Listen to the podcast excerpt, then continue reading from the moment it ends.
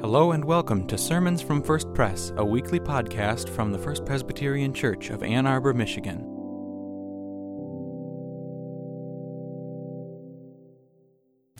The scripture reading for today comes from the book of Deuteronomy, uh, chapter 6, verses 1 through 9. Listen for the word of the Lord. Now, this is the commandment, the statutes, and the ordinances that the Lord your God charged me to teach you. Observe them in the land that you are about to cross into and occupy, so that you and your children and your children's children may fear the Lord your God all the days of your life, and keep all his decrees that I am commanding you, so that your days may be long. Hear therefore, O Israel, and observe them diligently, so that it may go well for you you that may so that you may multiply greatly in the land flowing with milk and honey as the lord the god of your ancestors has promised you. Hear o israel the lord is our god the lord alone. You shall love the lord with all your heart with all your soul and with all your might. Keep these words that i am commanding you today in your heart. Recite them to your children Talk about them when you are home and when you are away, when you lie down and when you rise. Bind them as a sign on your hand, fix them as an emblem on your forehead, and write them on the doorposts and gates of your home. This is the word of the Lord. Listen now to the word of God as it comes to us from Paul's letter to the Ephesians, the first chapter. In Christ, we have also obtained an inheritance, having been destined according to the purpose of Him who accomplishes all things according to His counsel and will, so that we, who were the first to set our hopes on Christ, might live for the praise of His glory. In Him you also when you had heard this word of truth, the gospel of your salvation, had believed in him, and were marked with the seal of the promised Holy Spirit. This is the pledge, the pledge of our inheritance towards redemption as God's own people to the praise of his glory. This is the word of the Lord. Will you pray with me? O Lord, bless the words of my mouth and the meditations of all of our hearts, that it is your word that might touch us this day, that we may go out in joy. In Christ we pray. And all God's people said, Amen. Amen. We've received so much so much that's been handed to us as a gift from those who came before us the gift of, of life itself, the gift of family and nation, the gift of knowledge and wisdom, and above all, the precious gift of faith. We've received so much for thousands of years. Faithful Jews passed on to their children and their children's children the word that was spoken this day, the word of the commandments to love the Lord your God with all your heart and soul and might.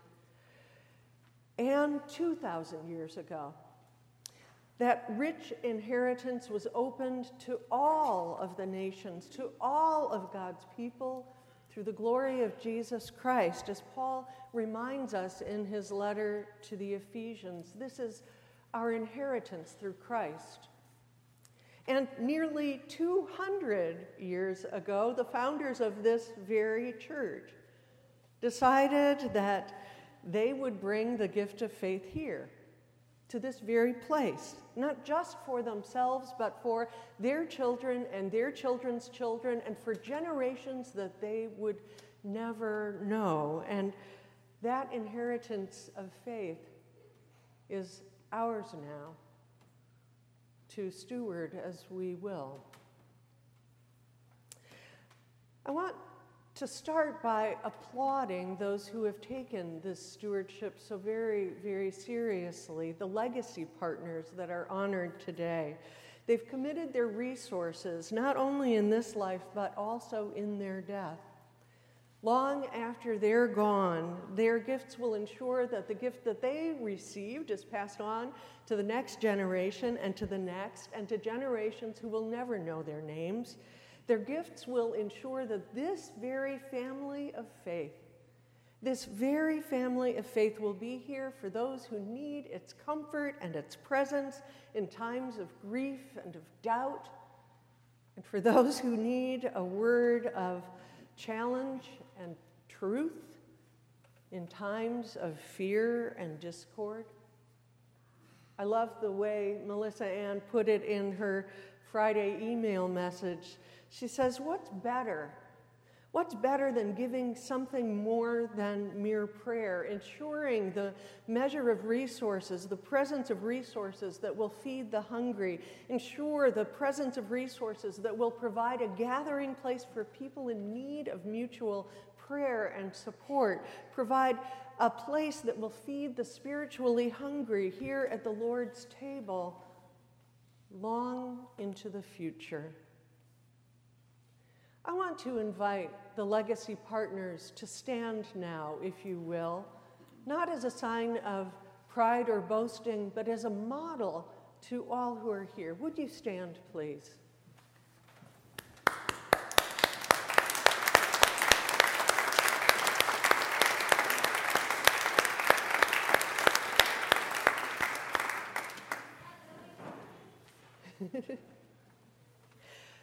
it's not a plaque with their name on a wall that they're after. It's the knowledge that the faith that gives them life will last long after they're gone. Every single one of us has inherited a faith that has come before us. And today I invite us to take stock of our inheritance that we also might tend it well. So let's begin by thinking about the people who have handed their faith to us, who helped make us who we are. For many of us, faith begins in our families and our home life. Now, I want to be honest, not everything that we inherit from our families is beautiful, is it? I love the Messy Faith series that you've been doing in Lent because it really captures the nature of how things are. Faith is messy, and faith can be especially messy when it comes to our families, no? Well, it's true for me. Dad was an elder, mom was a deacon, but it was my Armenian grandmother who really brought the faith alive to me. She sang hymns to us with Tennessee Ernie Ford albums. She read, yes, she, she read from this huge family Bible, and she told us the story of how much of her family was lost because of their faith in the Armenian genocide. And she taught me to pray too.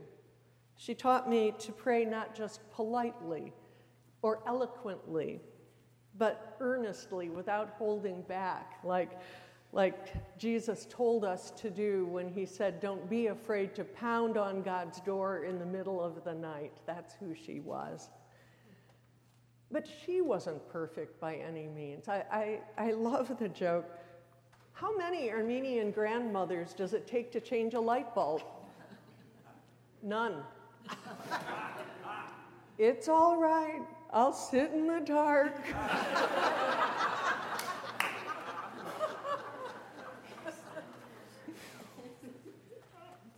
for many of us, faith is passed on through our families and, and for many through our holiday traditions, right? So, so my husband, John, whose last name is Shustitsky, we didn't hyphenate.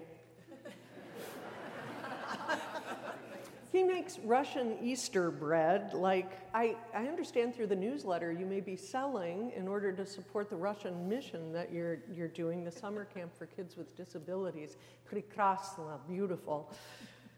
But there's another recipe that John makes more often this time of year, a recipe from the other side of his family, from his grandma, her recipe for hot cross buns. John's grandma, we called her Gigi, had a really tough childhood. It's helpful to know that. She was raised in poverty. raised by her grandparents on a tenant farm in Indiana. Often the only meal they had was bread spread with bacon grease. She learned to cook when she was a housekeeper for wealthy families. And every year during Lent, Gigi would turn to her family recipe and make the hot cross buns from scratch, bake them, let them cool just a little bit, and then carefully put a cross of icing across the top. Classic. And that lasted for about three hot cross buns. And then, and then by the time Gigi got to the fourth one, she would give up on icing with the cross and she would slather icing all over the top of the hot cross buns. Why bother with a little when you can cover everything with sugar? Why bother with a cross when you can go straight to the empty tomb?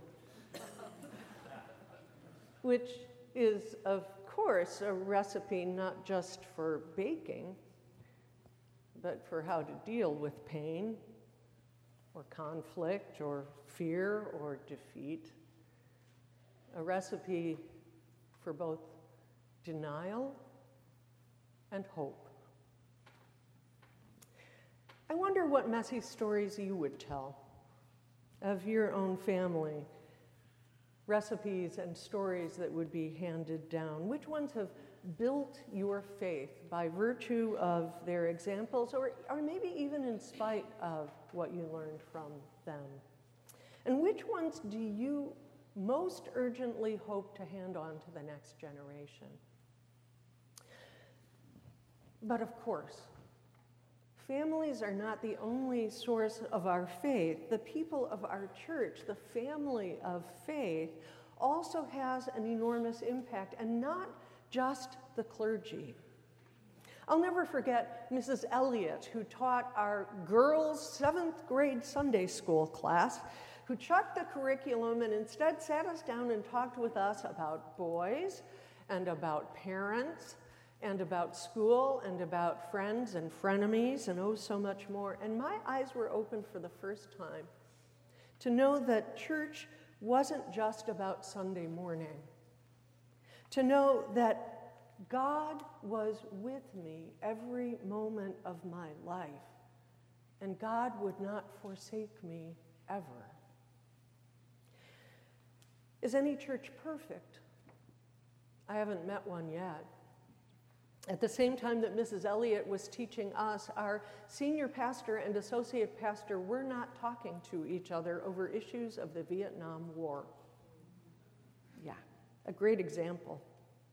But I learned from that too, because I learned how tense a church can be and how lay leaders can make a difference. My dad, then clerk of session, who was very conservative on such matters, made sure that both pastors knew that they were welcome in our house, welcome at our table, that it was a safe place for each of them to vent and to pray, and that the church knew that he stood with both of them. Well, I, I know that you've been through plenty in this church family and plenty in your personal lives too, no doubt. But I also know this that God can use the mess of our families and our church families. God can use that mess just as God has always used the mess of this world to make beautiful things. Human life started when God dug into the dirt and scooped it up and formed it and breathed life into it. I love Jay's musings in the church newsletter when he talks about how the rich, dark soil reminds him of humus, the organic matter that holds nutrients and moisture and microbes humus, humans. It's right there in Genesis. He says, You and I were messy dirt people created by God to receive flourishing, bursting, jubilant life. And sometimes, sometimes it's from the darkest places that new life comes. For some years, I've kept a yellowing newspaper article that reminds me of what's possible in God's hands. It's the story of a luncheon served at the Drake Hotel in Chicago, a lunch that concluded with a chocolate cake that was literally a starving woman's dream come true. In 1969, a New Yorker named Annie Stern received a call from a woman who said, I have a package for you from your mother. Stern was stunned. Her mother, Mina Pachter, had died of malnutrition during World War II. In the Czechoslovakian concentration camp called Terezin, Many prominent Jews were sent to Terezin, and thousands died there, ill and undernourished, and thousands more were shipped later to Auschwitz. And suddenly, 25 years later, Stern found herself holding this strange package from her dead mother. And from it, she plucked this crumbling, hand stitched book and opened the book and discovered recipe after recipe handwritten by her mother and other women of Terezin. She was so shaken that she tucked the book away for several years. Later, a reporter wrote about the cookbook's journey from Terezin to New York Pachter had given it to a friend in the camp and it had passed from countless hands until it got to its destination in her daughter's hands. And then the reporter managed to get it published in a book called In Memory's Kitchen A Legacy from the Women of Terezin. And the recipes were translated by Bianca Steiner Brown, who was an editor at Gourmet Magazine and herself a former Terezin inmate. And then the book became the centerpiece of this luncheon at the Drake Hotel, hosted by the U.S. Holocaust Memorial Museum. How Mina Pachter collected these recipes can only be imagined. So imagine this elderly, gaunt women sitting around a bunk bed, whispering in the dark, feeding themselves with memories of potato herring dish, of breast of goose, and desserts made with rose hips. Imagine them jotting in ornate German script the secrets to chicken galantine. Take a large old hen, but do not scald it. The directions for stuffed gooseneck sew the small side of the gooseneck skin together. Imagine these women huddled together, imagining the lives they left behind. Kitchens that smelled of cinnamon, tables draped with linen, families feasting on strudels and torts and dumplings. Imagine them fortifying their own souls with these memories of preparing food and sharing food. Imagine them wishing what generations of women had wished before them that they could hand these recipes on to their own children. And then imagine them learning from heaven that their recipes had survived the Holocaust and even though they didn't survive, more than 50 years later, their food would come alive amid the crystal chandeliers and the gold velvet curtains of the Gold Coast room at the Drake Hotel. As the luncheon was concluding, Michael Berenbaum of the Holocaust Museum stood in front of the crowd as they plunged their forks into Mina Pachter's delicious chocolate cake. And he gave them this assignment. He said, Take the cookbook home, put it on your kitchen shelf, and look at the extraordinary mundaneness but wonderful mundaneness of your life, your kitchen. Choose one recipe. Serve that dish. Tell that story.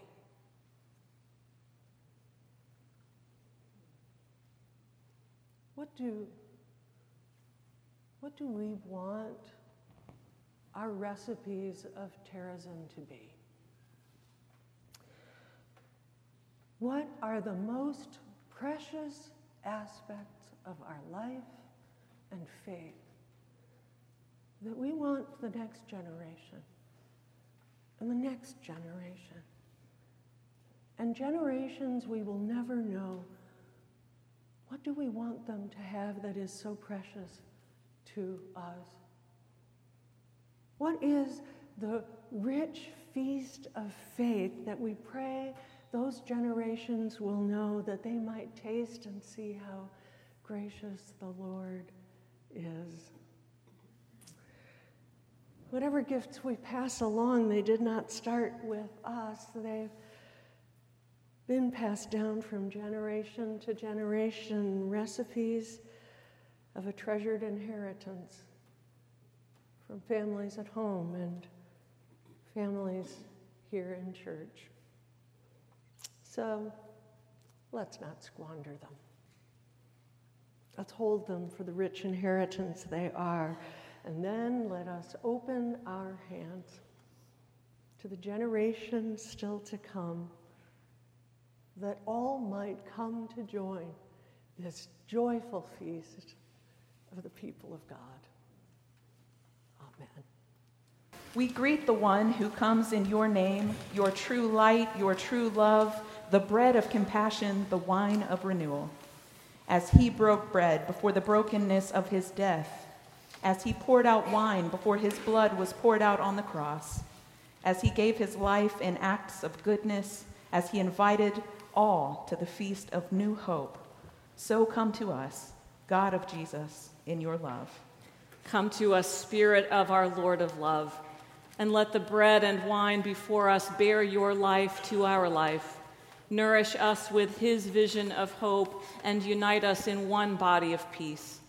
Nourish us with your brokenness. Renew us with your poured out life. Empower us with your powerlessness that we may take root in your risen life and bear fruit in your world, a world in need now, a world in need long into the future. Grant us vision and courage to be your body ever more devoted to living for you with integrity, with grace, and wholly inspired. You are our life. You are our hope. You are our peace, and we praise you. We offer this prayer to you using the words that you gave us. Our, Our Father, who art in heaven, hallowed be thy name. Thy kingdom come, thy will be done, on earth as it is in heaven. Give us this day our daily bread, and forgive us our debts, as we forgive our debtors. And lead us not into temptation, but deliver us from evil. For thine is the kingdom, and the power, and the glory forever. Amen. Thanks for worshiping with us. For more information, visit us on the web at www.firstpresbyterian.org or send an email to info at firstpresbyterian.org. See you next week for another sermon from First Pres.